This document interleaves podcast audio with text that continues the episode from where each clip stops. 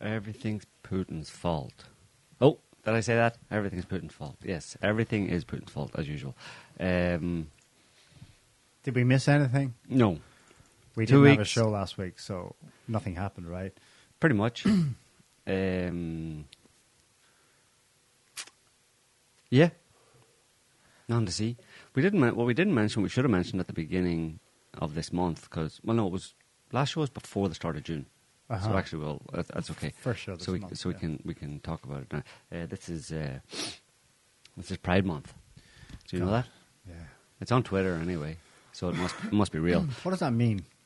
Pride. Explain that as best you can. I don't mean. I know what it what mean? refers to. What do they mean when it's the pride, the month? Why is it one month of the year? Well, you need a month to just get all the pride in, you know. okay. Um, Is that why I'm seeing all these videos of and you, parades? And you may have you may have thought it's it's you may have thought it's gay pride, but it's not. It's actually um, LGBT LGBTQ pride. Uh, Yeah. whatever. It's it's not it's not. You can't call it gay. I you shouldn't I'm- call it gay pride anymore. I'm down with it. Uh, it's LGBT LGBTQIA plus. Good job. No, not bad, huh? It's good that you I can just- quote that. Yeah. Yeah, yeah. I I, mean- didn't even study it, it's Well- seared in my brain. There's marches going on this month all around. Um, Marches, dances, twerkers, twerks. yeah. and Um, kids are involved, right? It's, Well, I mean, this is maybe a bit inflammatory what I'm going to show now, but or as an example of. This is from uh, the one I just sent there, Scotty. It's from uh, D Washington D.C. and it's um, well, it's the it's the LGBT plus etc. etc. Uh, Pride uh, March and play. Go full screen.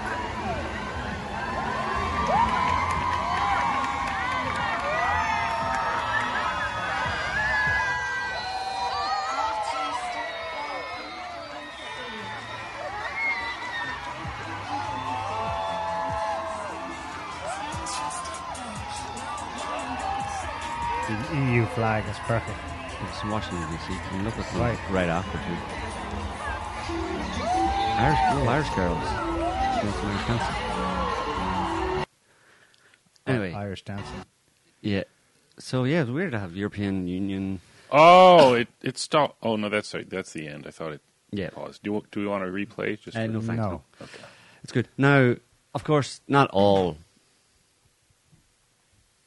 gay slash LGBTQ whatever people are, you know, support that kind of stuff, whatever. Because obviously, it's not exactly doesn't have anything to do with rights. You know what I mean? Oh, well, maybe it does, but there's certain rights that obviously everybody agrees that should be curtailed, right? And men flashing their fake boobs in public and twerking at a cop, Fake probably boobs, they're real. whatever. No, they're not real. Well, he Maybe has that- surgery.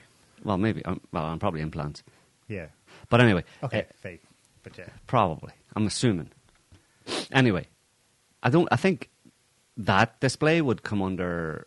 Most people would agree that it comes under uh, a kind of like it's beyond what most people would agree is Uh, a, uh, a, a right. decency. Well, right. It shouldn't. That shouldn't be a right to to, to, Right.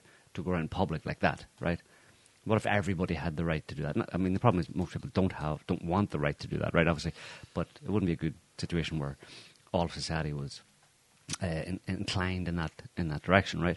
And of course, that person isn't representative of the entire non-binary community.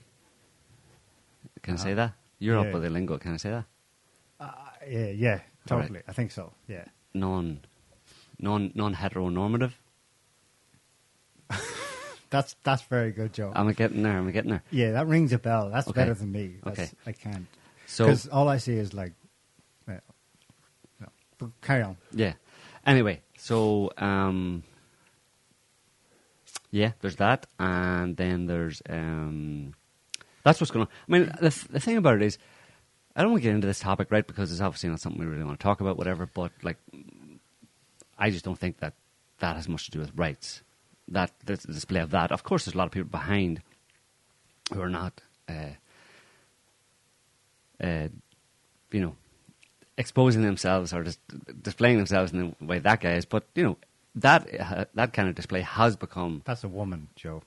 Huh? That was a woman. What do you mean? You said that guy. Yeah, he is a guy, no? No. No, he's neither. No. I think you're missing the point. He's neither. She is neither.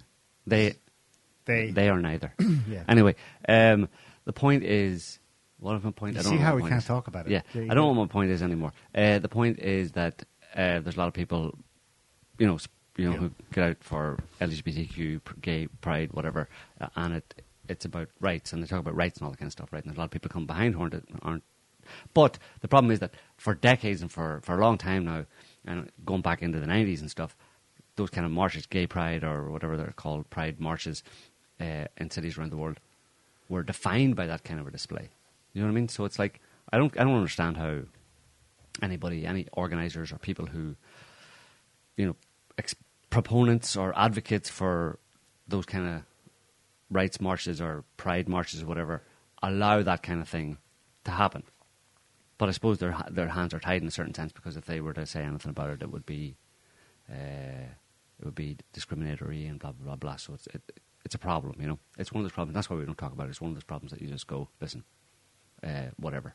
People can have their own opinion about it, and uh, you know, just carry on. Next topic. Anyway, uh, what what are we doing? Um, So uh, yeah, you explained. You explained that Pride Month means. yes, the whole month around the world. Well, around the Western world, really. I'm pretty sure there's not much happening in places like India or China or Russia or uh, probably, you know, it's mainly in. It's only the international community that that, that promotes Yeah, the IC. Yeah. yeah, i.e., Western Europe and America, North America.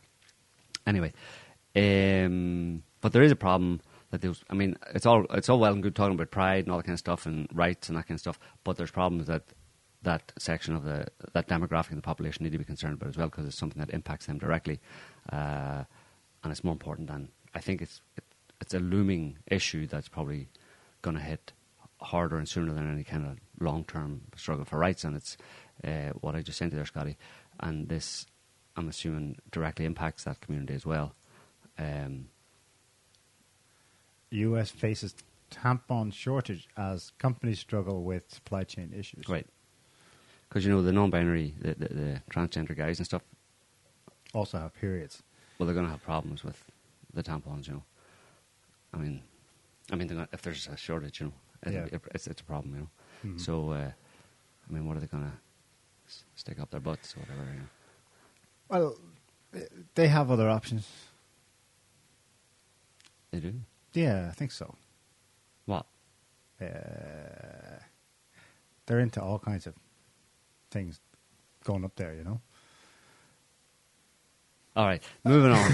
Let's move on to the next topic. Uh, what is the next topic? That that was yeah. It's okay. That's that's our, our assessment of that situation. But yeah, just one more example. On a more serious note, is more, one more example of uh, supply chain issues.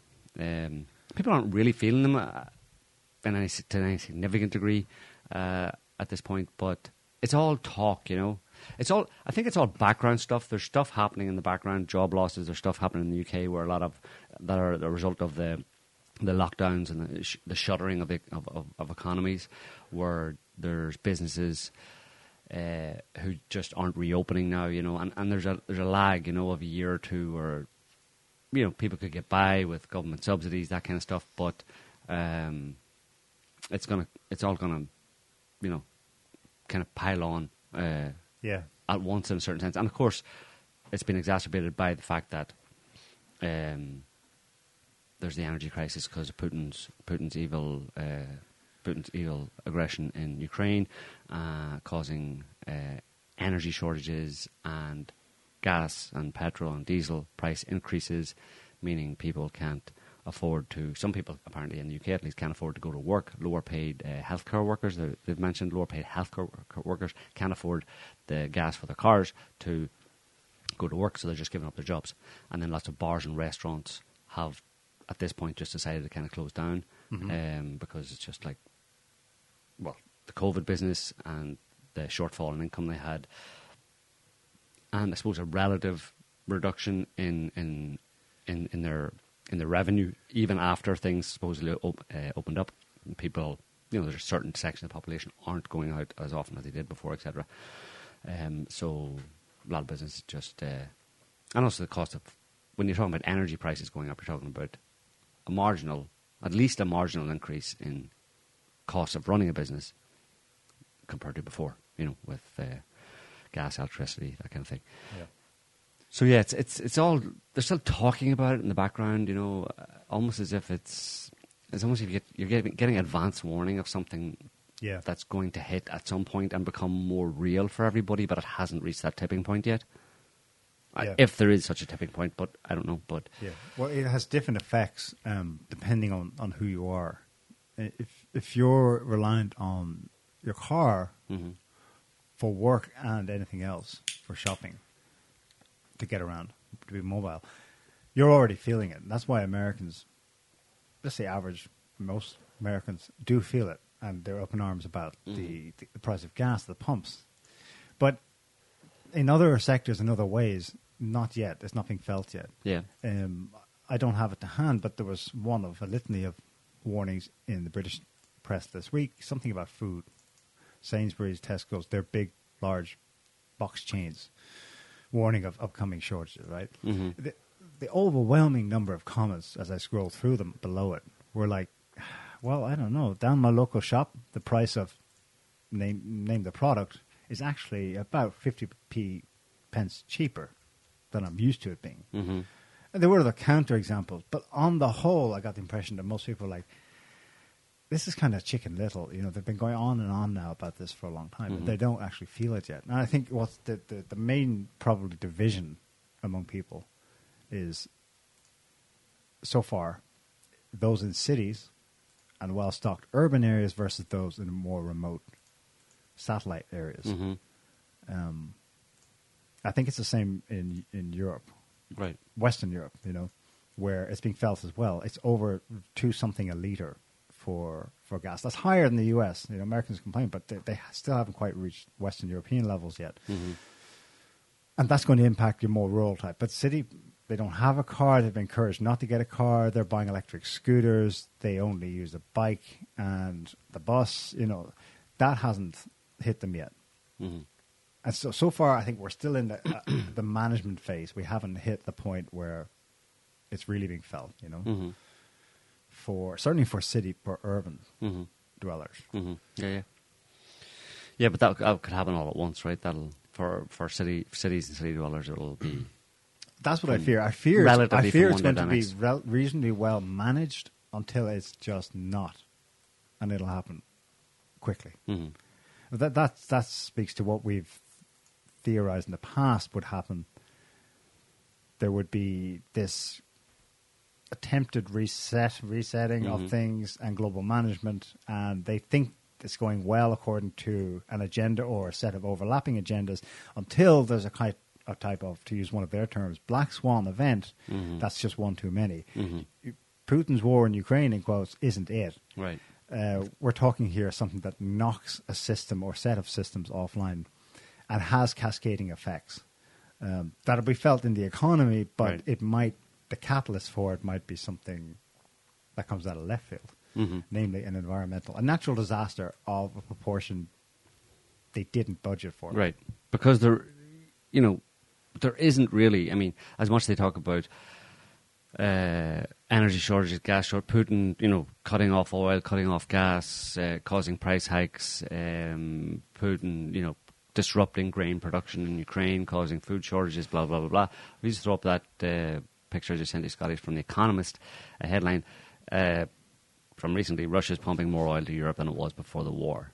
So how do you square that with with there being uh, energy shortages. Well, it's not that there's energy shortages, but the prices are going up. And why are the prices going up? Because, well, the market says so, right? And who's the market? Well, it's the people who are producing the oil and governments who set prices and that kind of stuff. They're artificially inflating the, the price of, of oil Is and gas on the basis of there being a shortage when clearly there isn't. If, if, if Europe is receiving more oil than before, how can you claim that there's a shortage of oil? Right. How Yeah. can you sh- say there's an energy shortage? And you notice you don't hear much about gas anymore either, but Russian gas, because Russian gas is flowing as freely as it was before. Okay, some countries may be trying to cut back and source it from other areas, but they're not having a lot of success in doing that because it's vastly more expensive and more difficult to get LNG, liquefied natural gas, by boat into their countries when their whole infrastructure is set up for receiving it by pipeline. So those countries that have been receiving oil, Russian uh, Russian gas by by pipeline, are continuing to do so, and the media just goes quiet on it. They scaremonger about it. They talk about Russia's going to cut off gas, use it as a geopolitical tool, blah blah blah blah blah, and then they go quiet because nothing has changed. But the only thing that has changed is the prices continue to increase, and they stay, they stay high. And people are being encouraged over and over again by the media and by governments to think that evil Putin did it, which is just pathetic. But anyway, if you want to believe that, go ahead. Yeah, there's a lot of lot of directions we can jump off. It, here's one though from a couple of days ago. Um, is it today's actually? I think it's the Sunday Times, so it must be today's Times. Um, I just sent you this headline, Scott. Climate crisis will bring on Russia's downfall. Ooh. The war has exposed another of Putin's great miscalculations, ignoring a shift from fossil fuels. That's from uh, June 7th. So it's insane, right? You notice in a lot of commentary that they're starting to acknowledge that actually Russia's winning, in- quotes, depending on how they frame what winning is in Ukraine. Mm-hmm. Well, this is a kind of a fallback position where they might win the battle in Ukraine, Mhm. but Russia's already lost the war. And it goes on to describe how the great miscalculation of Russia here is that they're profiting from fossil fuels, which are being phased out anyway in what remains their main market, European market. Mhm. We- we- He's trying to say we're all moving away from that. So you can profit from this maybe for a decade, but after that, you're totally screwed because you're not making the shift to a green economy. Right.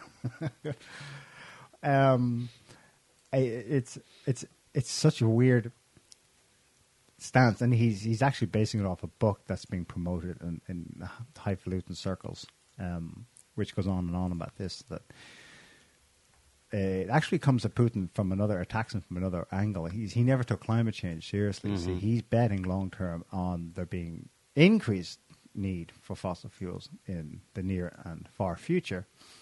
But in fact, we in the great liberal West, we set sail away from that. We're decarbonizing anyway. Mhm. So, ha ha ha, Putin will still lose. He may win this battle, but he's lost a greater war. hmm I, I don't know how much they believe this stuff, but you know, as we discuss back and forth, uh, do they really believe their their green agenda narrative or not? But um, it makes for great op eds that are like just objectively. You should, you know, hand them to psychiatrists to, to assess their, their mental state because Right.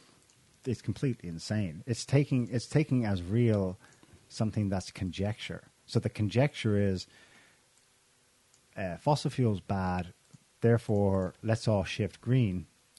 That's an idea. It's not an actual instantiated reality yet, Mhm, mhm. but based on the ideal or idea of where we ought to go, Yeah. not where we actually already are. We're going to we're going to view the world and make decisions about the world based on what we think should be. And of course, bring Not people what it is. along. Bring everyone along. Bring everyone propaganda. along into that cloud, that castle in the sky Mhm. that we may build in the far off future. Yeah, you talk about like delusion in the media and stuff. Put up that one I just sent you, Scotty. It's a good uh, just summary. It's it's funny. Uh, so this, this, this is a Guardian uh, guy, uh, Colin Coughlin. He's just No, he's Telegraph. Oh, sorry, Telegraph. Colin Coughlin, yeah, matter. defense editor. The uh, the last one is from the so there's his, his his narration of in his editorials whatever they are in in the Telegraph over the past few months. Uh, terrible bloody error. West is beating Russia. Putin's war has been a fiasco. Humiliated for, fi- Russia faces an epoch-defining defeat. Total victory over Putin cannot be bought cheap. And then finally, Putin could be about to pull off a shock triumph. It's like somebody needs to tell that doofus that it's only a shock to him and the people who believe him. Like Yeah. you know, what I mean, we in the reality-based community have realized that you know that all of his previous headlines were just complete and utter was just wishful thinking. It's just dreaming, you know. Yeah. But it's funny, like, and he has no shame. I wonder does he consider that? But probably not. Like I was thinking, he must consider. Well, I was wrong on all those other ones. Like I totally misread the whole situation, right? Hmm. But he says, no, that's just the way. That's just the way things go. It, it was true back then, but it's not true anymore. Yeah. New information came to light. Wait- well, how? But yeah, sure, maybe new information came to light, but you obviously weren't didn't have the same information that people like us did from the very beginning, which was that there was no chance that Russia was ever going to be defeated. Mm. Ukraine was never winning, and uh, and so this idea of a shock triumph is just because you're stupid, basically, because you, 'cause you don't know what you're talking about. Th- This speaks to why, if you were applying it, looking at this like a psychologist, um, it's super interesting because people who understand psychopathy and how it manifests, w- one of the things that a psychopath will do is what's true for me now won't be true for me later. And when they're presented in, with video evidence of what they said Mm. hours or days ago, Mhm. they're like, they, they see no in- incongruence Yeah. between their two positions. Yeah. They're like, but I'm telling you this now. Everything's relative, everything's mutable. There is no such thing as truth. Uh, Yeah. Basically, it's what I feel in the moment, and that's the truth. Therefore, there is no enduring or abiding truth. There's nothing constant. Um, so I can make up whatever I want. So there's no such thing as a lie, effectively, then, right? Either for those people, right? It's all just what I want. And, and, and what I want is true. In any given moment, what I want is true, is the truth. So it's a very different definition of, definition of truth for those kinds of people, uh, uh, as most normal people hold to. Um, Yeah. And then there are spin offs from that where relatively normal people uh, have adapt- adopted over the last, you know, it's, it's a common phrase now. Well, they agree to settle an argument with my truth, your truth. mm, And it's useful for practical purposes. You know, Right. the two can agree to differ and go away. on trivia, But that's okay if- on trivia. If, if it really grokked either party in that situation, they'd be like, hang on, they both can't be true. yeah, One of us is wrong. But Yeah, the but- one who's able to have that introspection is the one who appreciates that. But usually with normal people, you can you can have that conversation and come down to some kind of basic uh, truth that you both accept. Mm. You know, based on some fundamental values or you know almost just humanistic, normal human values, right? Uh, people can have that my truth, your truth, and and it's fine because it's, it's trivia. It's it's not something of no consequence, right? Okay, you think, you know, ketchup on mayonnaise on fries is horrible, and I think you think it's false that it's good, and I think it's true that it's good. But who cares? Let's have our own truths. And obviously, that's a crass example, but there's other examples. It, it can get. There's many, many examples where you can disagree on things, and it's no big deal. You can claim, you can hold your truth on it, and I can hold my truth on it. It doesn't matter. But on bigger issues, uh, you know that um, mean kind of like can ultimately mean life and death for people or people's well-being. Well, no, there's no there's no my truth and your truth in those issues. Yeah. You have to come to an agreement. You have to come to you have to you know you have have a similar same basis in terms of your perspective and your view on on on life and the world and what's right and wrong. Effectively, on the kind of morality, there has to be a, a common morality, uh, and most people can get to that point if they have you know if they get through their differences and stuff, they'll agree if, if it's really an important point. But obviously, people in positions of power don't don't need to do that. Don't need to discuss it with, with the plebes, with the ordinary population. They make the decisions, and their decisions are based on what's good for them in the moment, and what's true for them in the moment is what's what's good for them in the moment is what's true, and vice versa. Um, I just before we go on to it, there's one other thing I didn't want to leave. We got off uh, LGBTQ month a bit too quick there. Um, uh, there's one from uh, sent it to you yet. Um, this is from Ireland, actually. Again, Ireland was in the first one, and Ireland is in this one as well. Um, I thought it was, you know, appropriate. I had to do a double take on the on the. It's a flyer for Pride Dublin this year, this month, and I had to do a kind of double take on the top. You know, all people are accepted at Dublin Pride, no matter if you're gay, trans, bi, or Ukrainian. Well, And they've incorporated the Ukrainian flag into the into the LGBTQ flag down the bottom there. You see I've the blue and the yellow. versions of that. Yeah. But but what do you make of that uh, that statement at the top there? Well, again, a psychologist could, you know, Have a field day. yeah, totally, because you're implicitly acknowledging that certainly, Ukrainians are not not, not quite conspecific. yeah, Well, yeah. Remember, in Ukraine, it's a minority of people who are nationalists. Right. Most people there either speak Russian or totally fine with speaking Russian, appreciating Russia, have connections and family in Russia. It's it really is a minority. It's Mm. and, and the more of you know, they're not all of that minority isn't so nuts, but quite a subset of them are stark raving nuts. Hmm.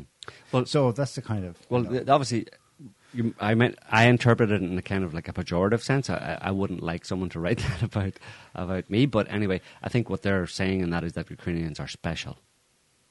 They're special unicorn type people, right? At least now, for now, in the current yeah, climate, it's the current thing. they're you have, they have to be treated with extra special concern and respect. You know, the outpouring of concern, supposedly, and love and support for Ukrainians.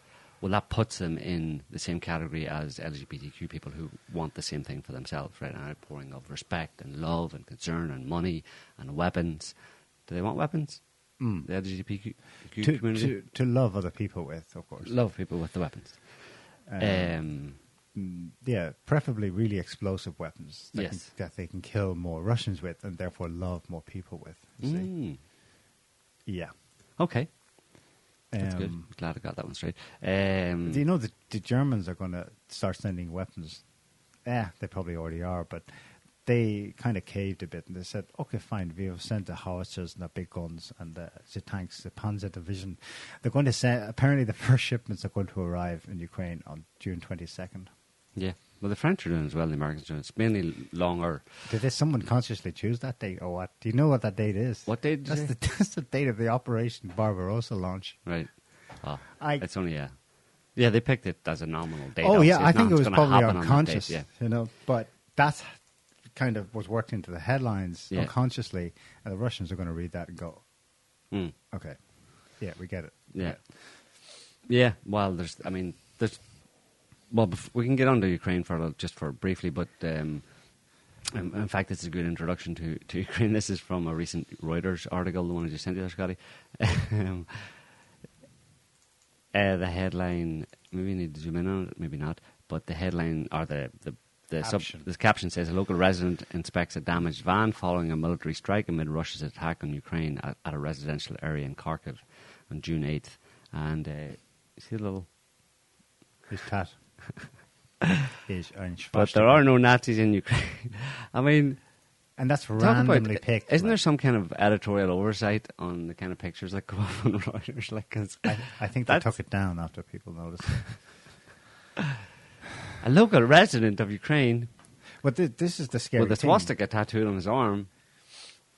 that it's it's it's amazing. Like you know, they've been primed for the last ten years to uh, to spot Nazis and Nazism in everything, in everything. The Mm. church, Trump, anything that remotely smacks of being not fully supportive of the government with lockdowns, yada yada yada. And then when it's freaking in their faces, you know, with the sieg heil and the Nazi tats, Yeah. they're like, I don't see that. Yeah. In fact, we welcome you, one of our minority. Come join our gay parade, gay pride parade. In fact, come over and live in our house. Yeah. Come live in my. I want you to live in my house. Yeah. Well, of course, not all. and that's. But there's an example of where it, it gets dangerous to actually move into the castle in the sky. That's beamed out through the media. Mhm. People actually take action on that. And Yeah. They end up with some crazy person in their house Yeah. who moves in and destroys their lives. Well, yeah, your obviously chances. not all of them. if you take a any lot of them. Ukrainian refugee, uh, you know, your chance, although it's mostly meant to be supposedly mostly women and children, right, who are the refugees. But if you take, uh, you know, if you take a Ukrainian refugee into your house in, in, in some other European country, you've a, you probably have a statistically higher chance of them being in some way kind of like just because of, of that picture that we saw and, and the prevalence, relative pre- prevalence of uh, compared to other countries of, of neo-Nazi ideology in Ukraine, you've a, you run a higher risk compared to taking some other refugee into your house of a Ukrainian refugee holding some kind of right-wing extremist, white supremacist viewpoints. You know, of course, not all of them by any stretch of the imagination, but still, you're running a higher risk on flags uh, and uh, insignia and symbolisms. I, just sent to you, Scotty, didn't I? This is I didn't just before we get off the. This is again for Pride Month. Um, this is somewhere in the US, I believe. Uh, someone who's just doing the whole full gamut, you know, the trifecta. Black Lives Matter, Ukraine, Oh, on the left side. and uh, the the pride flag. But interestingly, on the floor just below, maybe you want to zoom in there, Scotty.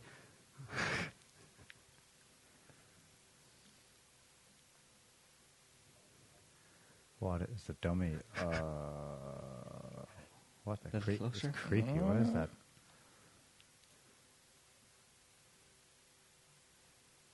It- what? It's like a mannequin with a some kind of freaky mask.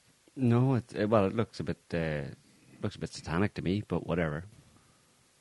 It looks like a horned uh, kind of Baphomet or the Goat of Mendes type character It's it's the goat of Mendes in a skirt. in a skirt. Hmm. Yeah, because I don't know. I wonder what the T-shirt LGBTQ. says or whatever the shirt on it says. Anyway, Probably something political and meaningful. Um, yeah. Well, it's a weird world we live in. You know, people. This is why my only commentary, like, um, uh, well, no, I better not say it. Don't say that, Neil. like, I just think, yeah, okay. It's it's. Just leave it, Neil. I'll just, leave say it. it's it's creepy how these things blend together with you know effortlessly. Effortlessly, it's it's. They didn't even get specific instruction. It's just they kind of the way the programming works. They just seem to instinctively know what is Mhm. accepted and acceptable. hmm Yeah, They're so authoritarians. That's what's most remarkable about it, I suppose. When people began talking about the concept of authoritarians in the 70s, Mhm. their frame of reference was the reactionary Hitler. attitude. Well, not really. It was actually more like the, the square people who were anti hippie conservatives. conservatives. And so the whole frame of reference was well, what keeps them so square? Why, why aren't they joining us on our On our beautiful in our flower New World, child, you know, Brave New World. Um, and, you know, the, the deep psychological analysis of it, and they came up with what's his name's book on the authoritarians. And it's, you know, it's a good book because I, it, he has a, the whole set of concepts and criteria you can think about when it comes to someone. You know, do they do they accept the word of authority blindly? hmm um, is what's on the nighttime news repeated Mm-hmm. back to you, and when you're trying to explain nuances or Right. context, do- are they just shutting down? Um, do they go to church? I.e., and that was explained as well. They have a dependence on an external authority Mhm. as opposed to you who are actually able to think and Mhm. judge and have moral um, choices Mhm. of your own. Yeah. You fast forward 50 years, and like Well, back when that was written, it was associated with your automatic association was with conservative types, right? That they were the authoritarians. That they were the ones who were blindly following uh, dictates and all that kind of stuff. And uh, you know, conservatives might have a certain you know inclination or towards authoritarianism, but it ha- it has to be within certain certain uh, constraints. You know what I mean? That that fit their conservative worldview. Um, and they can quickly become anti anti authoritarian if any uh, external power attempts to you know move away from their their values their value system basically they can quickly become that way Right. but um Which but shows- today it's the authoritarians are the are really the the more liberal type at, at- as far as it, as it's defined in, in, in that book um the authoritarians uh, where they'll just blindly follow uh, Bob was yeah, Bob name. Altemeyer, where li- liberal types or liberals, yeah, will tend to blindly follow, um, or, or will be more. It's not that they'll follow, but that, that they're more influenced or more in, more easily influenced. They have no solid basis of uh, a sense of their own authority. That they don't need anybody to tell them how to live their lives. It's more a liberal value today where they need big government, they need an authority to tell them how to live their lives, and then they try to use that authority or get that authority to push their own agenda. You know what I mean? So they're they're more dependent. So anybody who's an authoritarian or an authoritarian follower is someone who is dependent on uh, an authority in their lives to to structure their lives and to lead their life to a certain extent. And today, that's obviously the. Uh, well, I think it has always been the more liberal mindset that that is m- most clearly defined by by that. You know. Um, anyway, um, still on Ukraine. Um, remember this? This is from March fourteenth. That was what over like three weeks. Again, it's interesting. It's Ukraine and it's conservatives. It's it's the whole narrative that that's going on that we're kind of talking about here. Um, this was Russian propaganda. This you probably remember this or came across it at the time. Uh, they talk about the biolabs, ru- uh, U.S. funded, owned, run, or whatever biolabs in Ukraine, and that uh, the media, the, the liberal media, tried to at the time tried to associate talk of that with quote unquote US far right. And not only that, but if you look at the subheading there, Russian and Chinese officials have also pushed the theory. So it's like everybody who doesn't agree with what the US government uh, says is a, or anybody who says anything bad about the US government or the US establishment and what it wants, everybody believe then um, is either a US far right or a Russian agent or a Chinese Chicom or whatever. but so that's that was from March, right? And the media was putting that out there that it's totally false. There's no such thing as there's no biolabs in there's no US run biolabs in Ukraine. But then this one is from just a few, a couple of days ago, three days ago, um, and it's from the US Department of Defense. Just to give you an example of how detached the media is from reality, uh, when the, the US Department of Defense itself, you just do a, a control F on that, Scotty, and for 46, just the, the numbers 4 6. Uh, you see that the United States has also worked collaboratively, collaboratively to improve Ukraine's biological safety, security, and disease surveillance for both human and animal health, providing support to 46 peaceful Ukrainian laboratories, health facilities, and disease diagnostic sites over the last two decades, which is as much as you're going to get from the Department of Defense in terms of an admission that the USCS for the last 20 years has been, in one way or another, facilitating, running, funding, working at um, biolabs in Ukraine. 46 of them. Yeah, but peaceful ones. Yeah, but you can throw peaceful in there, of course. They're always going to throw peaceful in. and they but- had they had the pride flag waving outside. Yeah. Well, the, probably the U.S. Department of Defense has a pride flag on its on its uh, on its on its Twitter account. At least the, the, the UK Ministry of Defence has has a pride flag on its Twitter Twitter account. Um, so yeah, it's just you know, the media is just a bit of a joke, really. Uh, has been for a very long time. So you need to do your own research and stuff. Um, Some truly evil stuff coming out of Ukraine. Organ harvesting kids. Did you hear about that? that always raises its head in any kind of conflict. It Doesn't it, has in Ukraine before now, though. Mm. Has a place for it. Creepy stuff. Well, there's nothing verifiable, of course, Yeah. so I won't go on about it. But the more verifiable stuff is the shelling of schools. I mean, that's been mentioned before. Remember how that was the, the very first boy who cries wolf kind of thing, where they cried false flag when a school was shelled at the beginning of this. Right. It- It's happened a lot since then. They, Mhm. they know what they're doing. Uh, they're also targeting, of course, others anywhere civilian in Donetsk City. Mhm, mhm. Um, the Russians are right though that they know what they're doing. This isn't the, the kind of as they retreat, they're shelling whatever they can, Mhm. um, and sometimes it's targeted. So schools are not just randomly hit. They've, they also can do it from a greater distance now because they have actually received uh, US, French, and you were saying British soon or, or German soon, but US, French, and British maybe, but definitely US and French uh, longer range um, self propelled artillery that can that can you know target up to 70, 80 kilometers away. Um, which they didn't have before. They only had, you know, in their own military, they only had shorter range uh, artillery pieces. Uh, but they've been supplied with the ability to target from a safe distance civilian infrastructure in Donetsk. They've been provided the, the, the, with the capability of doing that by the French and the Americans so far, and also probably the well, definitely the British and the, the Germans, if not already soon to be.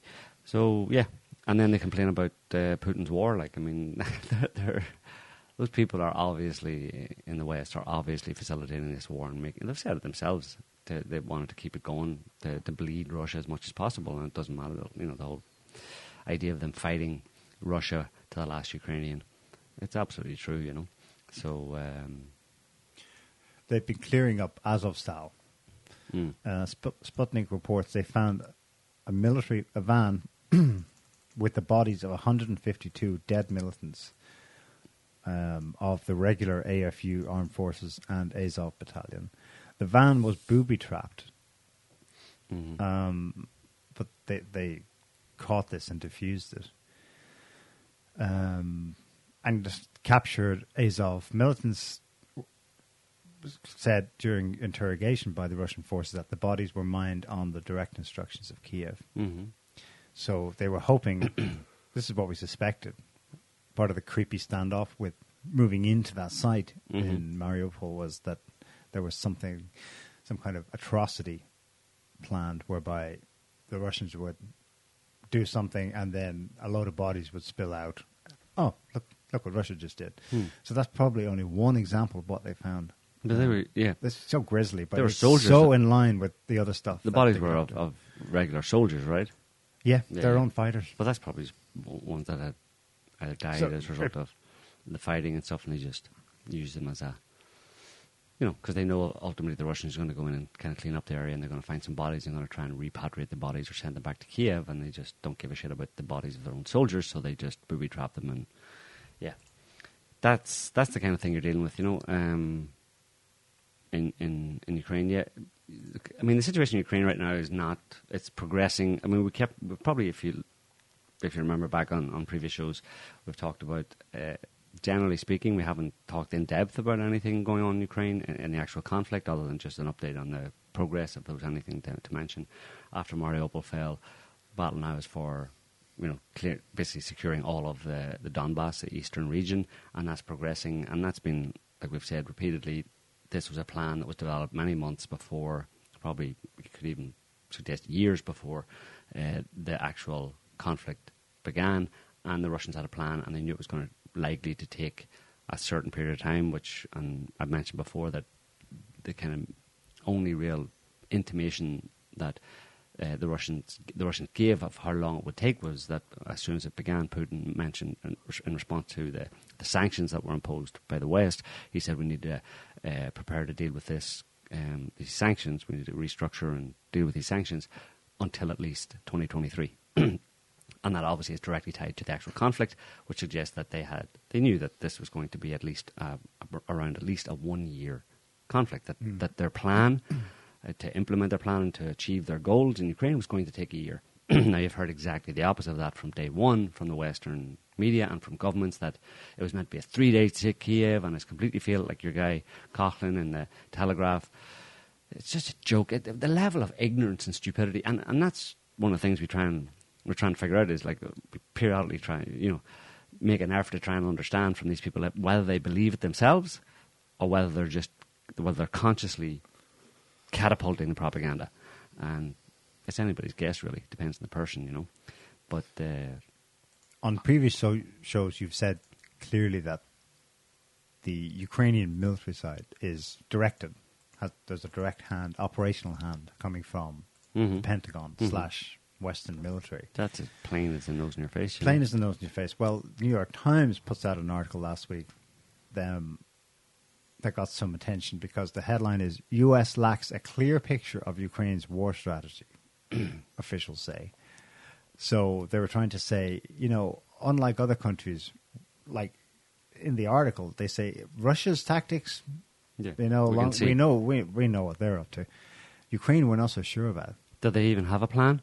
Well, that's just that's tantamount to to saying that they're that they're in disarray. They don't have a plan. That they're that this this war was never meant to be won. It was understood even from the beginning that, that, that by the, by the people in Ukraine and Zelensky and, and his types that uh, it was never about winning a war against Russia. Was, they were fully on board with the American plan, and this ultimately is an American plan, uh, or a Western plan at least, but certainly America's in the lead to uh, wage a war, a kind of war of attrition um, against Russia, bleed Russia, fight Russia to the last Ukrainian and do as all sorts, of, you know, see what they could achieve and what they could do under the under that umbrella of, or in the context of a war occurring, what they could do to uh, to not just screw over Russia or defeat Russia in, in some other way or make it painful or difficult for Russia, but also to make it. It seems we have to accept that it seems that somewhere part of the plan, allowing some agency and intelligence to these people, is that they must have known that uh, that, that what's happening right now in terms of the the blowback on Europe you know, the burgeoning blowback on Europe and the US was going to happen as well. And they carried on doing it. Mm-hmm. And they continue to carry on doing it. They continue to carry on causing price hikes in, in, in energy and in, and uh, in, you know, possibly grain shortages and maybe famine in Africa and that kind of stuff. And they're doing that. They're, they're actively involved in doing in, in, in creating that reality, creating that situation. Was that they just if they simply just said, "Listen, Russia's going to win anyway," why don't we just get it over as quickly as possible, minimize the damage, and then, you know, to, to everybody, you know, that would be an intelligent, that would be a, a, rational approach to it. But obviously, they have a different agenda. But I mean, they, and they're not so stupid that they don't know or don't, didn't suspect that there would be this kind of blowback on um, on themselves, on their own people. Hmm. Unless you want to. So Ukrainian forces, when they make decisions about who to send where, how to resist, how to fi- where to draw back, that's not Kiev's choices. Operational choices are someone else's. Enti- at this point, they're entirely dependent on Western uh, Western weapon supplies. So of course, Yeah. the West has Right. massive input on how those are used.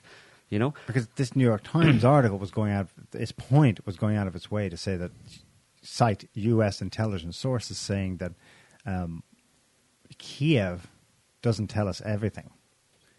Yeah. We have blind spots. I thought that's completely flies in the face of the assumption we've worked off, uh, which makes me think it's probably fake news. It's probably Maybe. Biden may not have yeah, for sure, for sure. Kiev, People who speak publicly from intelligence agencies, but U.S. deep state, Right. oper- they know they know where it's going It's- and what's likely to happen. It's, yeah. it's their war, baby. Um, and, and, and Speaking of Zelensky, you got a link there? But just on the same topic, it's interesting just to, to tie the ties between Russia and, or sorry, Ukraine and the US. Just throw one up. Check that out. saw that. Was going to post it myself. Washington Post from yesterday. Zelensky calls for international support for Taiwan before China attacks. Who, who does he work for? Is he is he like is he moved to Washington D.C. and is he like uh, behind well the have. podium? I mean, really, that little twerp. There he is on a He's like- massive screen again. He's, He's- popping up. It, the conference was. Uh, I looked it up. He was he was speaking at. Um, the media said, "Oh, it's an it's an Asian." It's an Asian summit of defense leaders. It, it's actually run by a British think tank. Mm-hmm. It was held in Singapore. Call it Asian, yeah, Singapore. as if it's not like Asia proper. Um, no offense. Um, it's a British think tank get together, and then they beam him in to Mhm. give him exactly what the CIA wants to hear Mhm. vis-a-vis China, Taiwan. So yeah, he's such a puppet. So he started calling for weapons for his own country, and now he's calling out for weapons for Taiwan. So he's calling on America to supply not only his country with more weapons, but also Taiwan with more weapons. Is he like the leader of the free world? Is he? He kind of is the new leader of the free world, right? They certainly presented him as such. Well, he's reinforcing. He doesn't know it, but he's reinforcing the linkage between the 2 hmm and that if if there's a grand strategy at work, it's what's been surmised properly, I think, by some commentators that Ukraine is the first step to containing Russia in quotes, whatever to whatever they consider success on that front to be, and the next one is Taiwan, China. hmm This all grand strategies, grand chessboard stuff, and he's speaking for Western intelligence when Mhm. he links the two together. hmm You know, um, You had something there. You were gonna. well, you know, the narrative of how the war in Ukraine is going, hmm we've noticed is shifting. Um, even in some respects, they're start, starting to throw Zelensky under the bus. But what's interesting is that away from the headlines and the saturation of bullshit in the, the media that most people, you know, absorb because that's all they see, when you go to look, it is interesting that objective reality is actually discussed. So Mhm. here is can't remember how I found it, but uh, I suppose if you take the time and go to the website of the Council on Foreign Relations, in that rarefied atmosphere, you'll find that they're actually discussing reality. Mhm. So the this is the transcript of a, I believe it was a te- not televised but Zoom meeting debate or something, chaired by Richard Haass. Richard Haass was a former NATO guy, a former U.S. ambassador, blah blah blah. He's now the president of the Council on Foreign Relations, and he's discussing it with like generals and stuff. So if you do a search, Scotty, for right now, it'll have the key passage I want to show.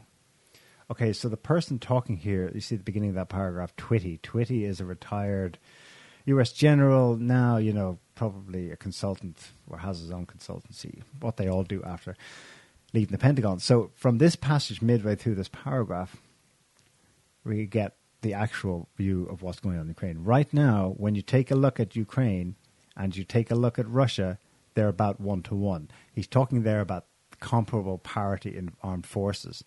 That, Delusional.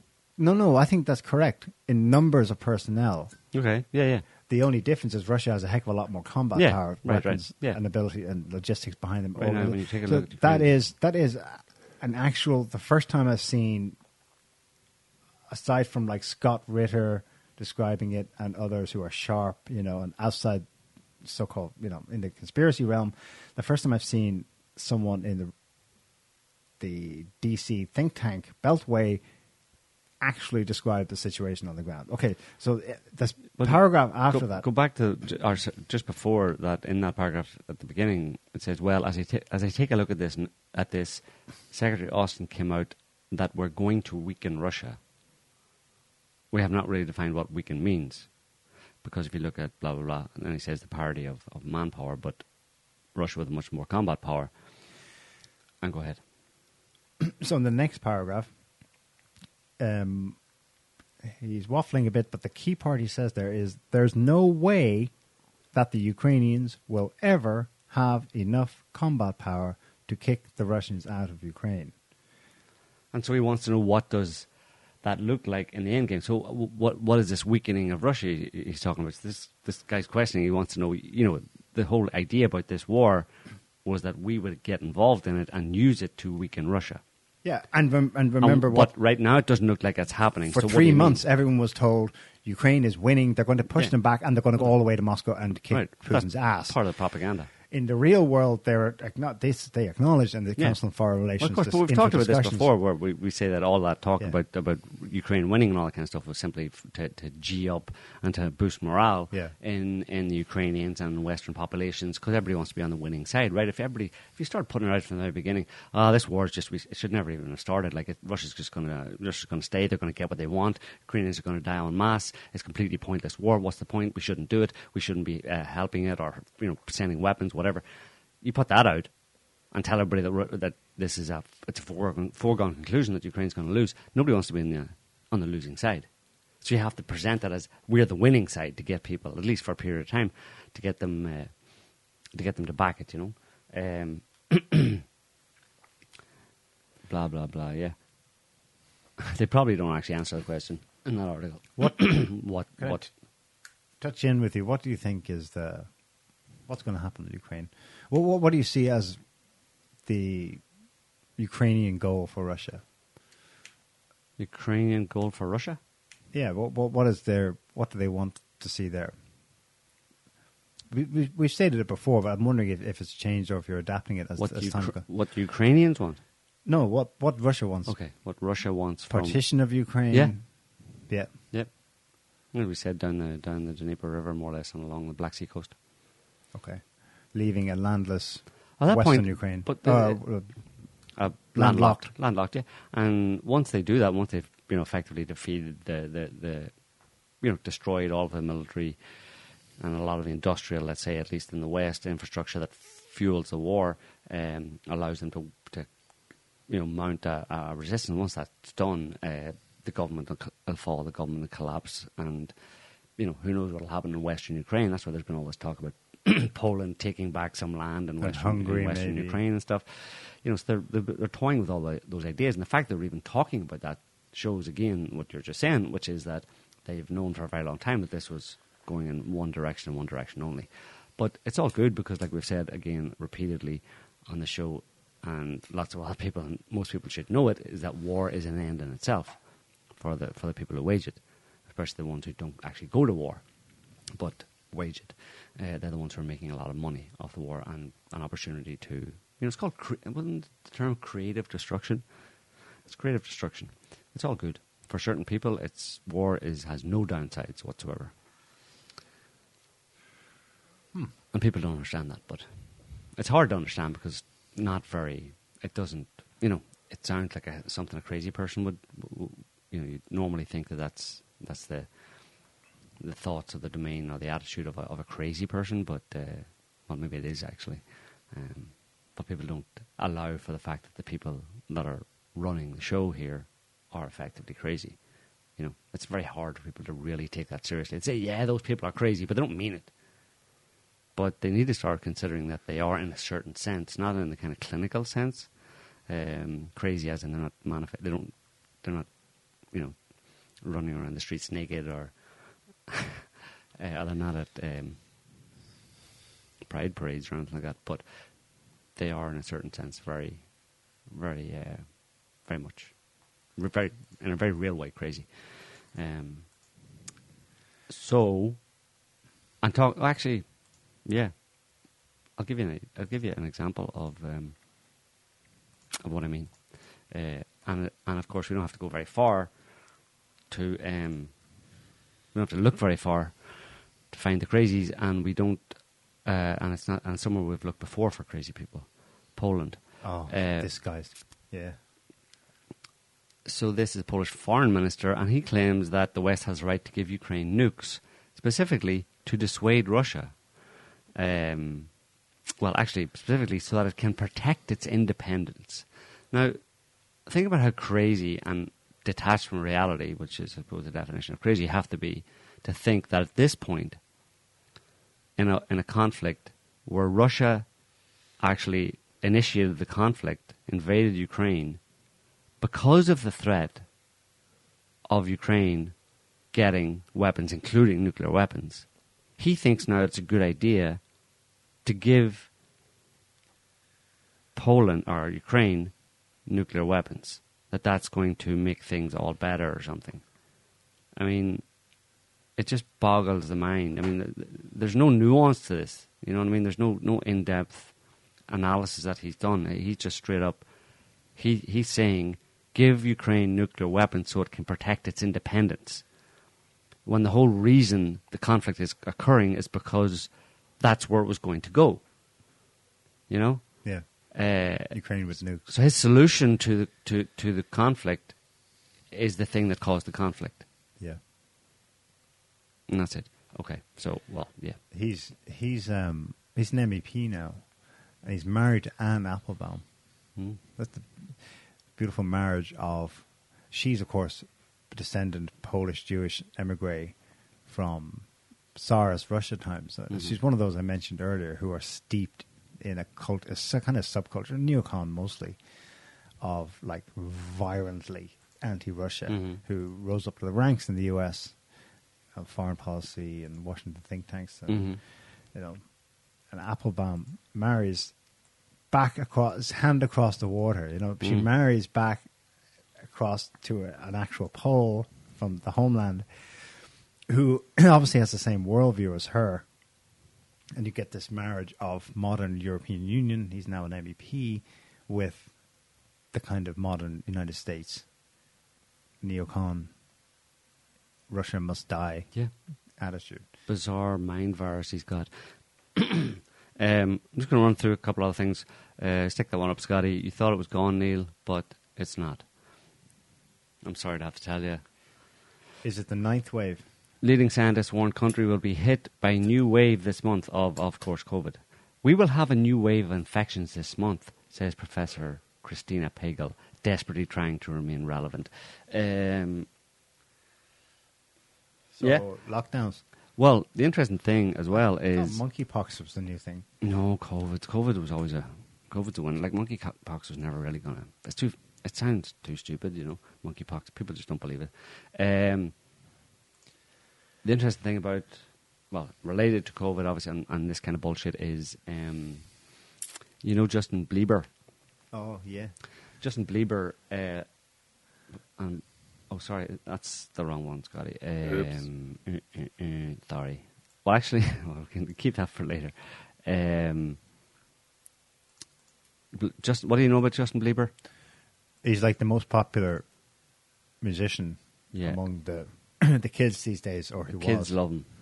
Uh, well, apparently Justin Bieber has had to cancel his concerts because he has Ramsay Hunt syndrome, which is pretty much the same as Bell's palsy, where one side of your face is paralyzed. Yeah. So it's not very good for singing. Uh, it's due to a viral reactivation, and it's one of 60 causes of facial palsy. Um, and it's caused by the same virus which causes chickenpox, and it's also a compli- complication of shingles. Now, for anybody who knows anything about COVID and effects of uh, vaccines, mRNA vaccines, those words, Bell's palsy, shingles, and uh, reactivation of viruses and stuff, know that you know there's a lot of evidence that that those are side effects of mRNA vaccine, mRNA vaccinations, including Bell's palsy. Don't mention the vaccine, Joe.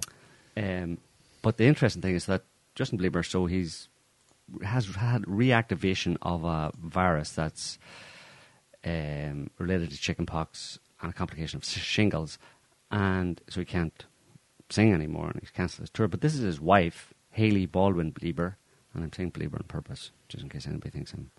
Uh, and we'll hear what she has to say.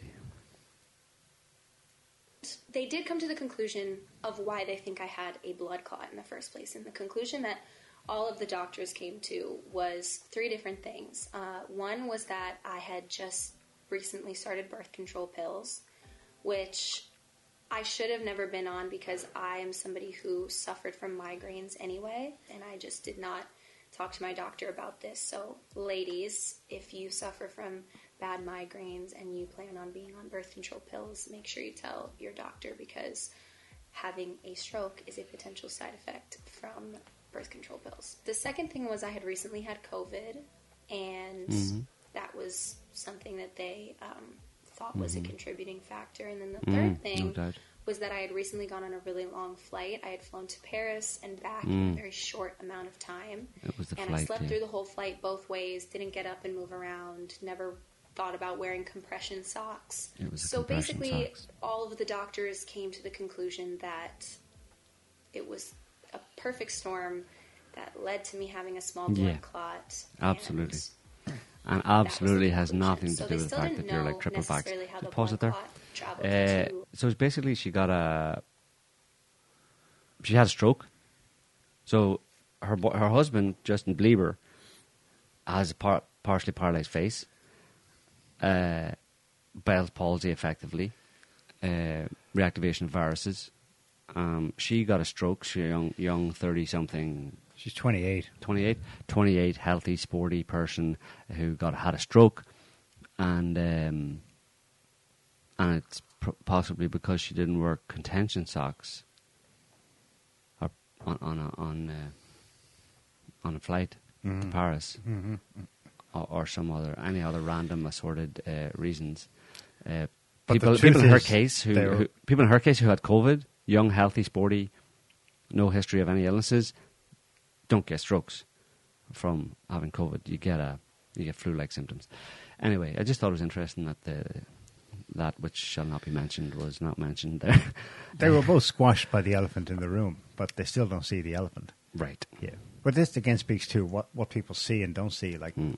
You know, because of what they're told. you can have Nazi tattoos in your face, but the guy at Reuters putting that up as an example of why Putin's a Hitler, you Mm. know, Doesn't can't see it. He actually can't see it. He's been. It's a kind of a hypnosis effect, you know, where you can actually they can hypnotize people to not see something. Right. They've been hypnotized to not see something. Mm. Yeah. So uh, that other tweet that uh, I sent you by accident Scotty, that's just from, uh, you can throw it up if you want, it's kind of interesting. Um, can you do full screen on that as well? Anyway, this is at the Washington, D.C. it's a result of what we talked about in a previous show, the the shooting in Uvalde, Texas, and the stuff that has been going on since then about cancelling guns. And since then, Canada banned all handguns. I don't think we mentioned that. Yeah. Canada banned all the sale of all all all weapons, basically all all guns. Um, Yeah. As a result of a shooting in Uvalde, Texas, Canada bans the sale of weapons, and it's not a problem because in Canada, most people, if you're not uh, into hunting, or whatever, you probably don't want a weapon. You don't have a weapon. You're not thinking of buying one anytime soon. But this was a one a response to that to that shooting, um, just from I think it might have been yesterday. Anyway, it's a rally in uh, DC. Um, They were held all over the country, Take- but yeah. this was DC. Yeah. take back our, you know, stop, ban guns basically. And it's funny because uh, I don't actually know what caused them to do this, but um, they did it. Maybe someone shouted Putin or something, or I read that someone threw something at the stage, and it made a noise. Not not a gun, but like a water balloon, something. a pebble. I ah, just play. It's only a few seconds. Every day for our Oops. fight. Every day for our Do not run! Freeze! Do not run! There is no issue here! Do not run! What you doing? Um, that could have been so much worse. Of course, yeah.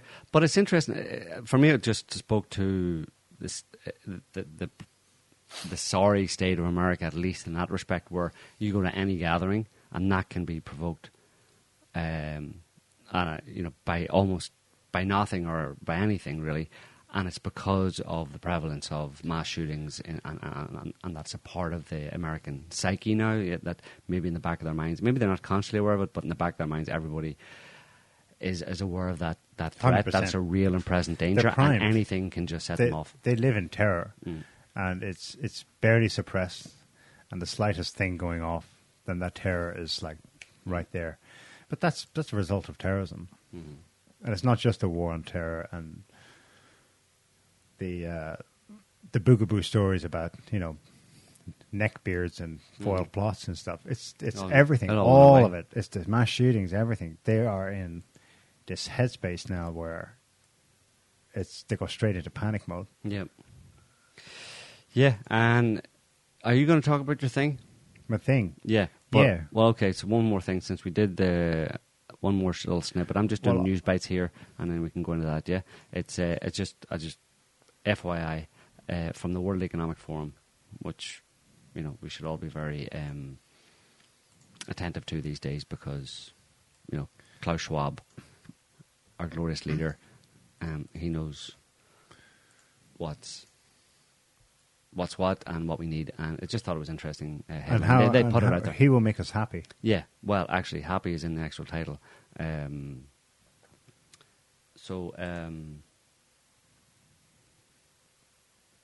remember you were going to be own nothing Mm. and be happy. Well, now, according to the World Economic Forum, you won't even be happy either. You just own nothing and be miserable, or you don't need to be happy because you don't need to be happy to have a good life. And in fact, your life doesn't even need to be meaningful. Your life can be meaningless and unhappy, and it can still be a good life. You'll own nothing, live a meaningless, unhappy life, and you'll be. It'll be a good life. Well, about a billion Westerners are already there. So Well, it's bizarre that they would even put that. I mean, for for like all of human history, right? Uh, and the fact, especially the meaningful part.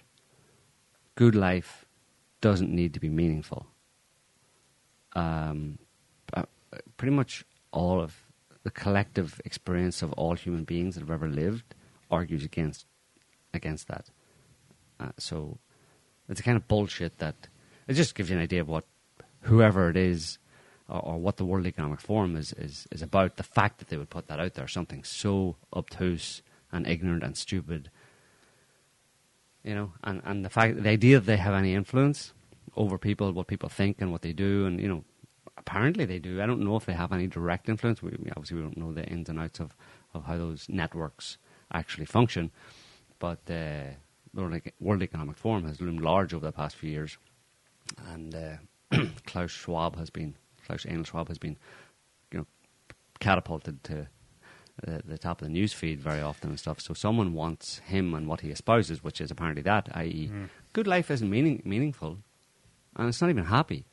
A good life is, you know, sitting at home owning nothing with a feeding tube uh, down your down the throat and a virtual reality headset on and uh, a direct neural link up to Klaus Schwab's uh, voice. Basically, that, that's that's a good life, Neil. That's a good life. That's what we're going for. That's what we all want. Don't you want it, Neil? uh, so I, I thought it was interesting that Davos kicked off early June, and I'm, you know, usually a bit of a news hound, but I didn't realize until about 10 days later that at the same time in Washington, D.C., the Bilderberg Group, we met for the first time in two years. mhm. yeah, and you just had the Council of Foreign Relations up there as well. Council of, well, okay, that pops up. All But they the know they, guys. they publish materials. Yeah. Bilderberg Group, No, it's they Chatham House exist. rules. Whatever's talked about stays there.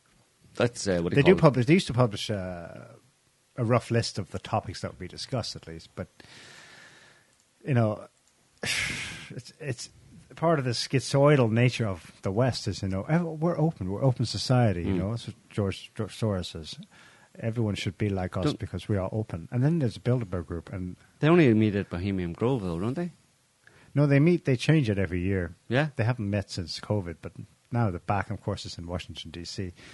under heightened security. You know, Moloch. Moloch. Praise Moloch. I don't know what they talk about, but it's still there. Praise Baphomet. Um, I want to say something else on domestic U.S. politics. Um, this week Go on then. there was a January sixth. It's Pride Month. It's also January sixth month. Nancy Mm. is hosting like it's not even a proper Do they- Senate hearing. It's a House Select Committee. Do they have a flag? January 6th month? They should have one. Probably it's probably American flag upside down. tr- Trump behind bars or something. Mm. Um, it's the first of a series of public hearings, thoroughly controlled by the Democrat Party, on the insurrection. The insurrection! Let's not say anymore. that We still have a strike just from doing a show on that event. Yeah. But I just want to note that um, it was aired on every network, the whole two hours of it. You know, all kinds, all programming was interrupted to show this. We interrupt. Someone did a side by side of the six, you know, six or so main broadcasters. And it's the same feed. I just thought, like, well, you know, the thing they hit authoritarian countries with. Mm. Oh, it's state TV. Mm. This is Russian state affiliated. Mhm. BBC always going on about, well, you know, this is from a Russian state TV source. Mm-hmm, the implication being we have free media, they don't. Mhm. And like, here's a political a stage. It's not even like an actual hearing where there's rebuttal. Uh, in, normally in a in a Senate committee hearing, uh, up at the front there, they've got senators both sides, and they get to question the testimony that's brought forward and stuff. This is just pure railroading, you know, of, Mhm. of the truth about January sixth, the insurrection. Um, but so it wasn't any kind of investigation. It was just uh, uh, no, it's like just a recital of it's all. Here's what happened. It's a recital of the facts in Lest- quotes of what were reported that day. That lest we forget. there was a bloody insurrection. No mention of the fact that the four police officers f- who died in quotes at the time were whittled down to one who died because of other reasons. Um, no mention of the actual protester who was killed, Mhm. Ashley Babbitt. You know, it's um, it's an example of how you, you build a castle in the sky and you move into it and you just don't move. And it's amazing how it can it can withstand the interrogation of just you know reality. There've been there've been some good investigations since then.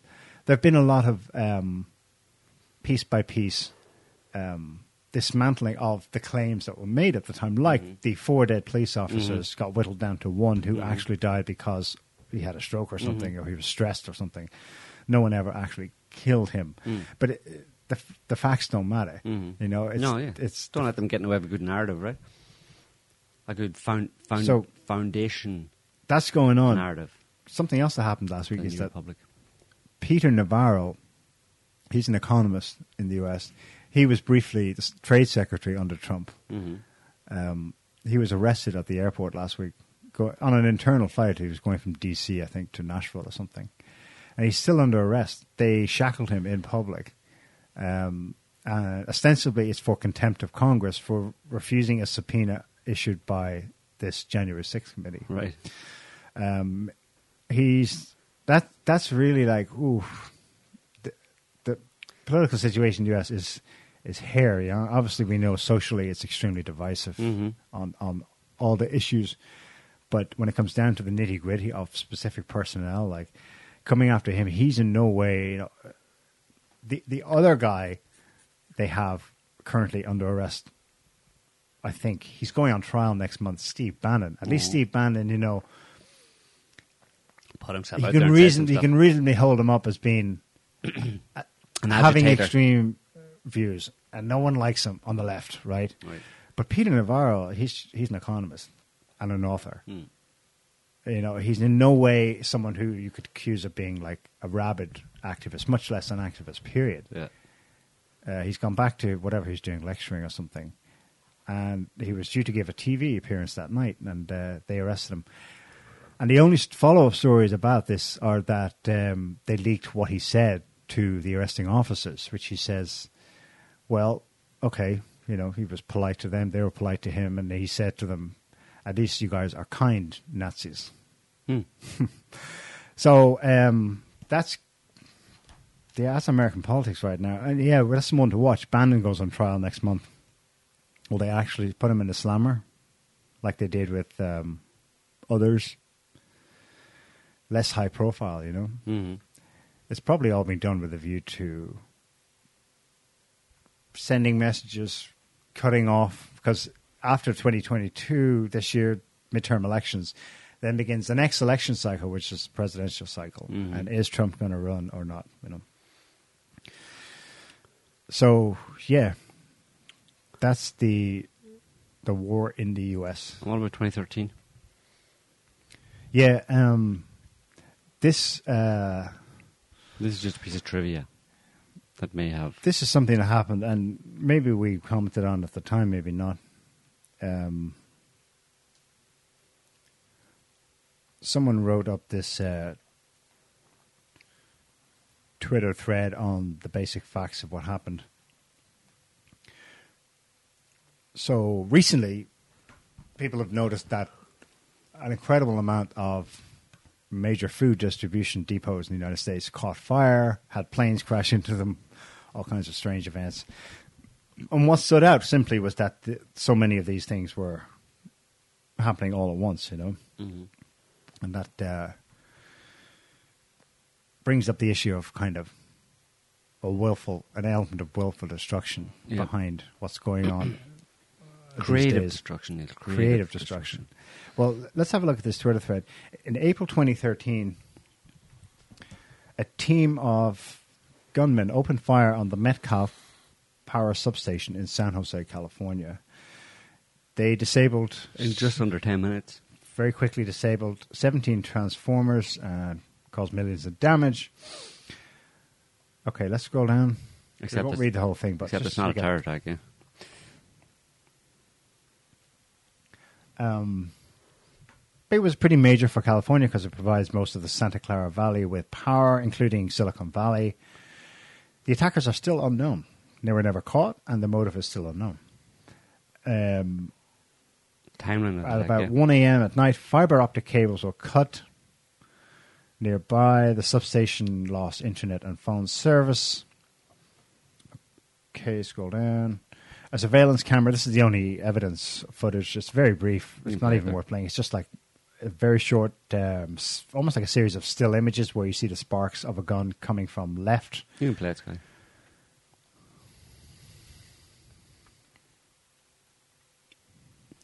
That's it. No. Oh yeah, a couple of times. They probably have more footage. Who knows? They never released it. Um, what was interesting is the detail there that um, A signal. they think there was a signal from a waved flashlight, and then the muzzle of flash from rifles we saw there. so scroll down again.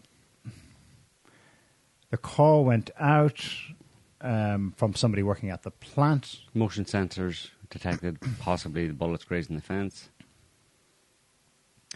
The first bank of transformers riddled with bullet holes and having leaked 52,000 gallons of oil overheated, whereupon uh, the company PG&E's control center about 90 miles north received an alarm. Okay, scroll down.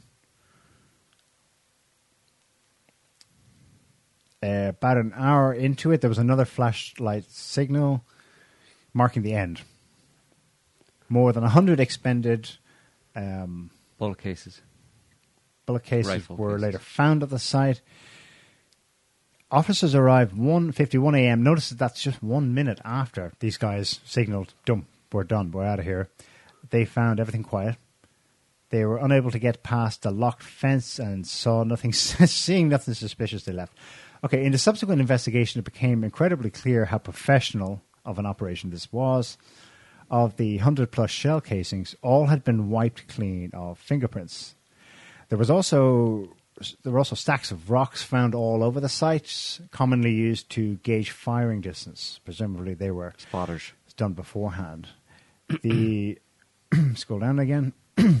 they knew exactly where to attack, shooting directly at the cooling fans, the weakest part of the transformer. They knew where to dig to disable fiber optic cables and the location of every every camera.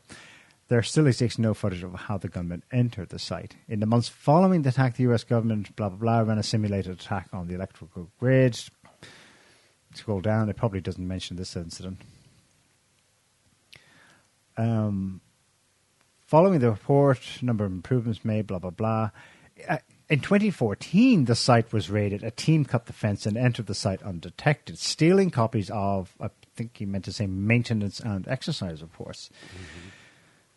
To put this in context, Metcalf was not one, but Two attacks. two, he calls them terror attacks, whatever, on a critical piece of infrastructure. The attacks were carried out likely by a team of special forces experienced operating undetected and using unconventional weaponry. And we still have no idea why. Well, there was an investigation in 2015, so two years later. Um, I'll send it to you now. Is reported by CNN, although they got it from the AP. Headline Sniper attack on California power grid may have been an insider, Department of Homeland Security says. And indeed, on the Wikipedia page, that's where I got that from. You'll see that they conclude insiders. Now, why and who, we'll get there in a sec. Let's just note, though, we have to speculate because it was an open and shut case. It happened. There were multiple snipers. It caused a problem that had to be fixed. That's a fact. But that's the only explanation thereafter as to what the hell happened, you know? Um, we'll return to it now, but what's ha- April 23rd, when you cast your mind back, well, can you imagine if there's something similar ish had happened in more recent years? Most likely the first headline reports would have connected it with a foreign country, probably Russia Mm-hmm. or similar. Well, let's let's fast forward a bit then. Um, this is a report from December 2020 in USA Today.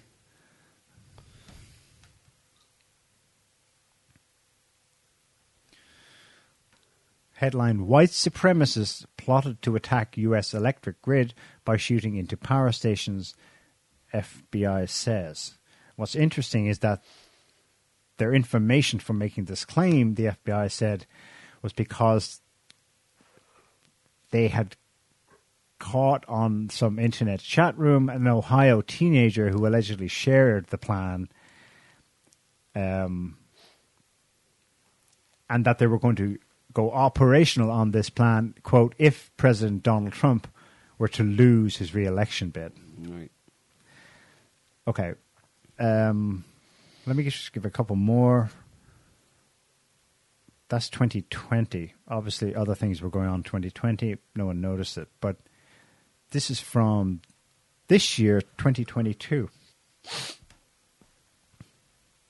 January this year. Headline Extremists have developed, quote, credible specific plans to attack the U.S. power grid. DHS warns, says a new warning. Extremists. Well, that's a bit more vague. Okay, so there have been other incidents in these last 10 years. Remember back about three years ago, um, the major pipeline that links the Gulf of Mexico with the U.S. Northeast went offline. And the first reports about it said cyber attack and Russia in the headlines mm-hmm. in some form or another. And the media ran with that for about two days mm. until Biden himself, if it was Biden himself, it must be after his election. So when did this happen? Anyway, I remember Biden, whoa, we don't have, he ton- turned it down on accusing Russia. But you were still left with the fact that something had happened to disable the major oil pipeline in the United States. Mm-hmm. Um, who done it, you know? Uh, lastly, in this kind of thread, and we can return to Metcalf. Last week, this is the reason I actually went down this wee rabbit hole or memory hole. The news that caught my eye was that last week there was a major fire at um, the largest LNG terminal in the United States, also Gulf of Mexico, at Freeport. Freeport is their main export site for LNG shipped to Europe. Um, so the first news you got about it was, all a wrap. You know, there's been a fire. It's okay. It's under control. Okay, so you think, well, no big, no biggie, but it's the fact that it's such a key terminal, playing such a key role At this time. At this time, Yeah. and they could immediately tell us, you know what? Sorry, but for the next three weeks, so there's still two weeks to go. For the next three weeks, there'll be no shipments of LNG coming out of that place. which puts uh, puts a bit of dent in the plans to Imagine to, that to, you want to replace flag Russian, that to the market. replace. Russian gas to Europe with LNG from the US. That's the whole plan, right? Or that was the plan, right? So that's that's not exactly helping, right? So if that was sabotaged by some another insider or whatever, what's the? It's obviously not just about Russia. It's about it's about you know if you want to go there, the, the the the explanation will be that someone somewhere in positions of power, or whatever, in the West, obviously wants to squeeze, wants to create or, or orchestrate or engineer, uh, uh, what would you call it? Well, an energy crisis, obviously, but that directly impacts people's standard of living uh, and security, basically energy security and food security. Someone um, would like that to happen, would like to see that happening. And of course, we don't have to rely on that hypothesis for evidence of that. We just talked earlier on about the fact that the people who are waging this war in, in the West against Russia in Ukraine have to have known that the effect of their so called sanctions uh, on Russia would cause as much uh, hardship for people in Europe and America as it would for uh, Russia, and in fact, probably more Yeah, so that, I mean, if they're willfully doing that, then it means that they either you know intend that to happen, or they simply don't care that it's going to happen because their main priority is making money and and you know pursuing their little their little plans. You know, um, yeah, yeah. and that ties into the to the mm, the transformer. What was it again? Wha what's it called? Metcalf. Metcalf. The Metcalf transformer, you know, that might have been a, a, a, a trial run or just a test to see, you know, because obviously it didn't go very far in the media. It was, nothing really big came of it. Oh, sure, they had a few exercises or a few, uh, they gamed a few scenarios to see what would happen, you know, if, if similar attacks occurred or whatever. But whoever was, and if it's an insider, and of course they meant when they, by, by insider in that report, the the final analysis was that it may have been an insider. They mean an insider to the actual transformer, like a worker, Uh-huh. a disgruntled worker. Now they did that one disgruntled worker would somehow be able to to, to put together a, a team, or himself would be a, a a former military vet and be able to put together a bunch of other people of similar experience and professionalism to mount such a an operation is unlikely. So when I read informer, it's more likely to be a DHS. That's closer to the inside, the insider definition, and it means inside the American establishment, inside the American security Yeah. services, inside the American Yeah. intelligence agencies. Yeah. The they, mil- they will mean it one way, but I, I think uh, uh, uh, an appropriate in, inference we can make is that it's insiders in that you can organize a group of people such that they can carry it out undetected and leave a minute before the cops to get there. It's not easy to do. And then there's always a paper trail or a virtual trail.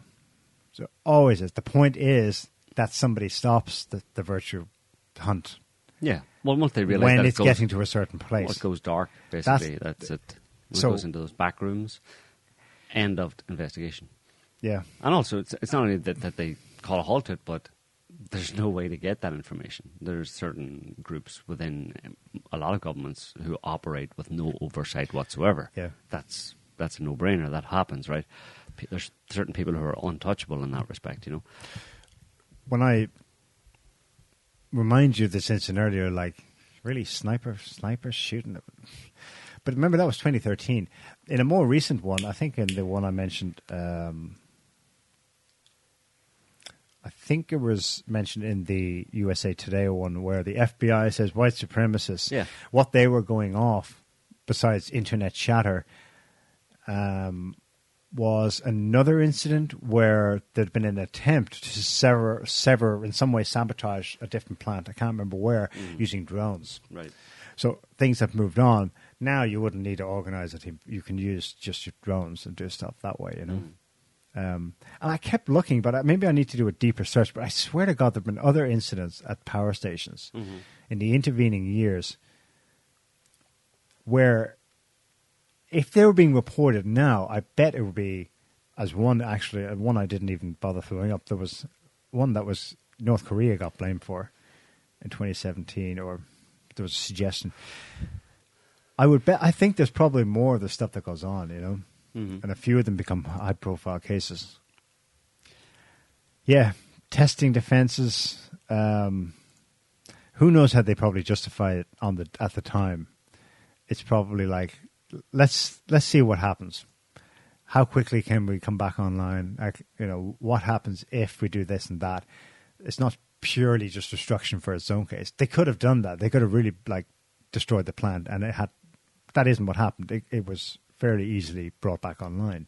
It didn't cause like a major blackout in California that resulted in political trouble for whoever's in control of California at the time. Um, I suspect some of that goes on in other contexts. I remember Texas, you know, major blackouts, Mhm. and then Governor Abbott, you know. So that can happen, but here it's like it's so cut and dry, it's so clean, quick, get in, get out. It, it begs an explanation, but the only kind of one we can give is some kind of contextual. I suppose it's a reminder that there are people with influence and power who are not above causing the shortages. They've been yammering on and on about Blaming- drilling into your head. The shortage is coming. They're Blame- coming. and blaming- Get ready to lose Russia weight. Yeah. You know, um, blaming Russia for, it, but that's still only, um, that's still only part of a narrative Mhm. because there are there are other structural reasons for it. You know, Mhm, um, that are coming down the pipe. Yeah. Well, Uh, yeah. maybe that's that reminded me of some other headlines. Um, you name it. Uh, British media: energy blackouts coming this winter. hmm Um, here's what the German government's telling. Here's what German government's telling their people this week. They were saying this three months ago as well. I know, but it's Light candles for heat. light candles. That was last winter, Yeah. isn't it? Germans warned of difficult autumn and tough winter. Mm. I guess a tough winter is worse than a difficult autumn. Yeah. Um, uh, and another one, also Germany.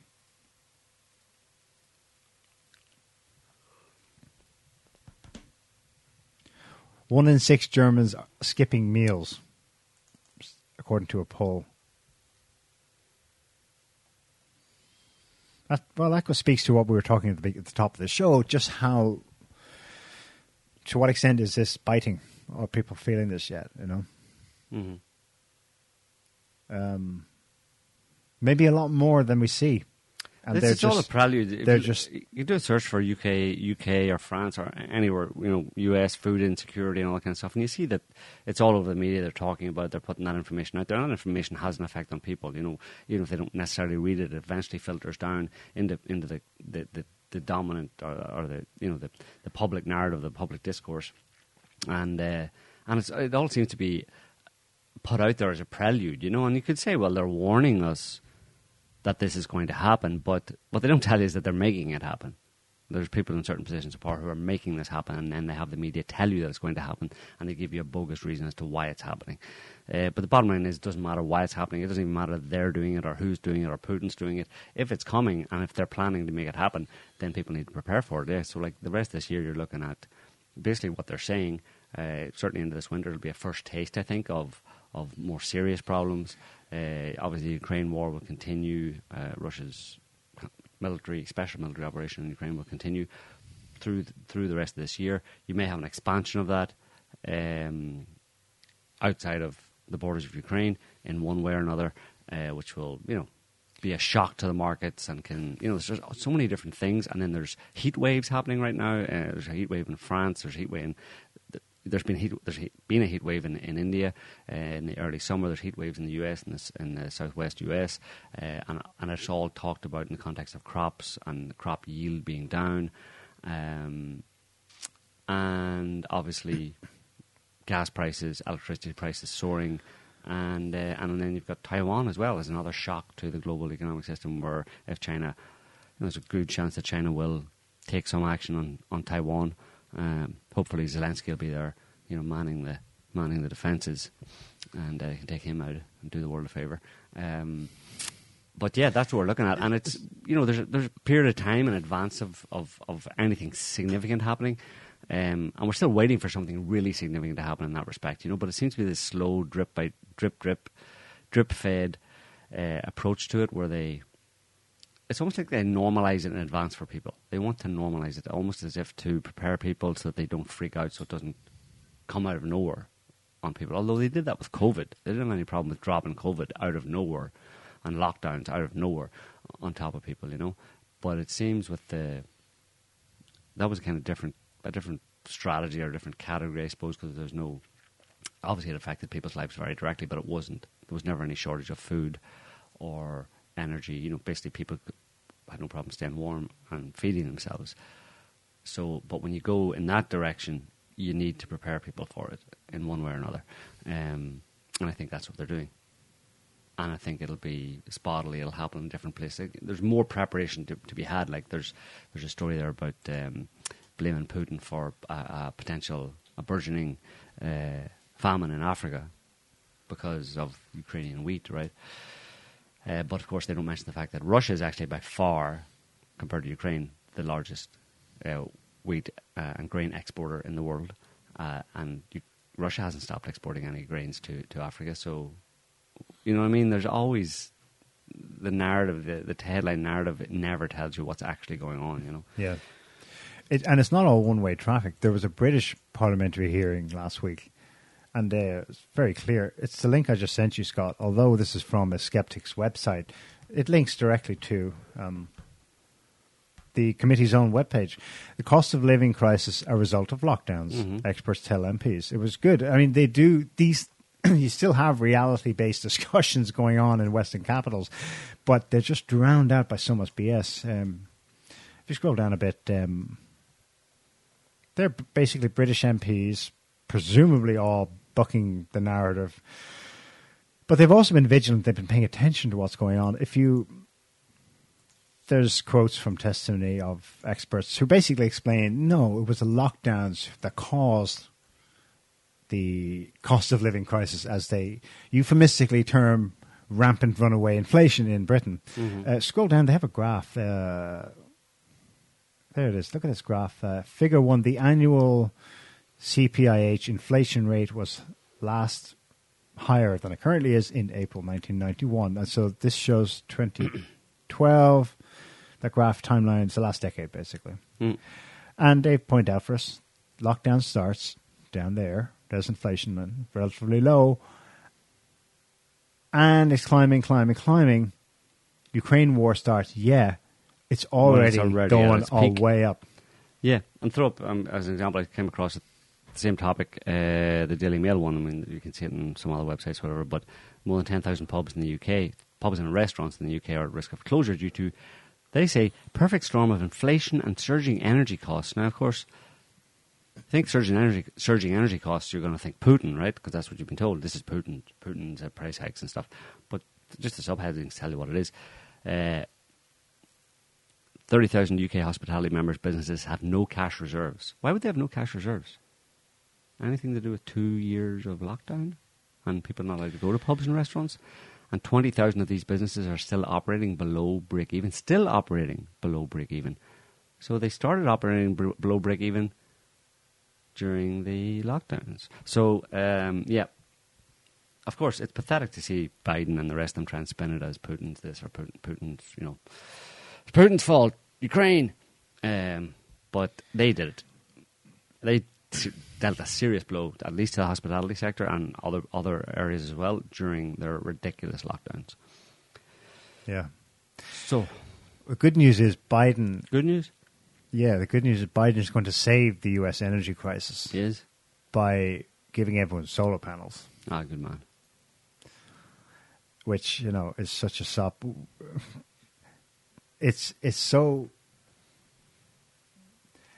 We know that they know that they're not going to replace an oil and gas based economy.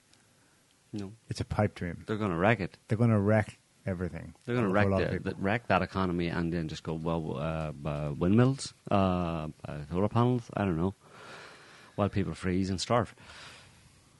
Yep. So that's what that's what the future holds, and I'm sorry we can't bring you any uh, more upbeat news and stuff, but we'd like to. But uh, I have some. You do? Okay. Yeah. It's got one. It's going to change it all. You remember random guy, random guy named Guaido, Mm. Juan, Guai- Juan Guaido. Yeah. Venezuela. He was the international arch- community's arch ruler of. president of Venezuela for about eighteen months. Yeah. I mean, that's a castle in the sky they built and they moved into. yeah.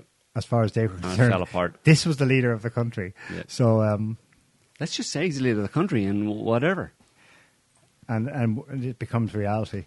This is um, Juan Guaido, um, trying to enjoy a nice meal out in Venezuela last week.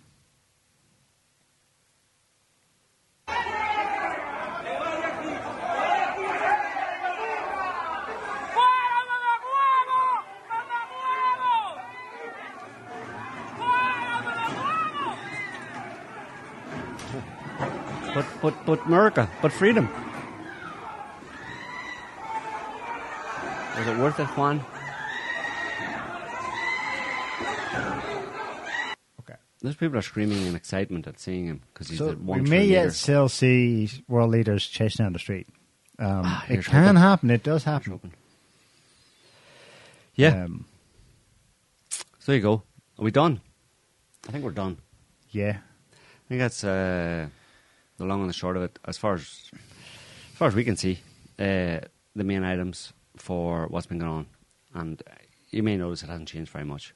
Um, there's a few, a few additions, a bit of progress, but it's generally on a certain trajectory. It seems to be on a certain trajectory, and we're just uh, we're going to keep you abreast of the developments as they go along. But it's going in a certain direction, and it hasn't changed. We've been talking about it for quite a while, quite a long, well, years actually, and it doesn't seem to be changing over in, in terms of the main the main course of it. So there's no reason to believe it's gonna there's to be a big U-turn at any point. Uh, so people should prepare accordingly and stay stay alert, stay awake, and keep watching the skies or something. No, yeah. Anyway, we'll leave it there for this week, folks. Thanks for listening, watching, commenting. Um, don't forget to smash all the buttons, and we'll be back next week with another show. Until then, have a good one. See you next time. ya. Bye. Can't stop the signal now.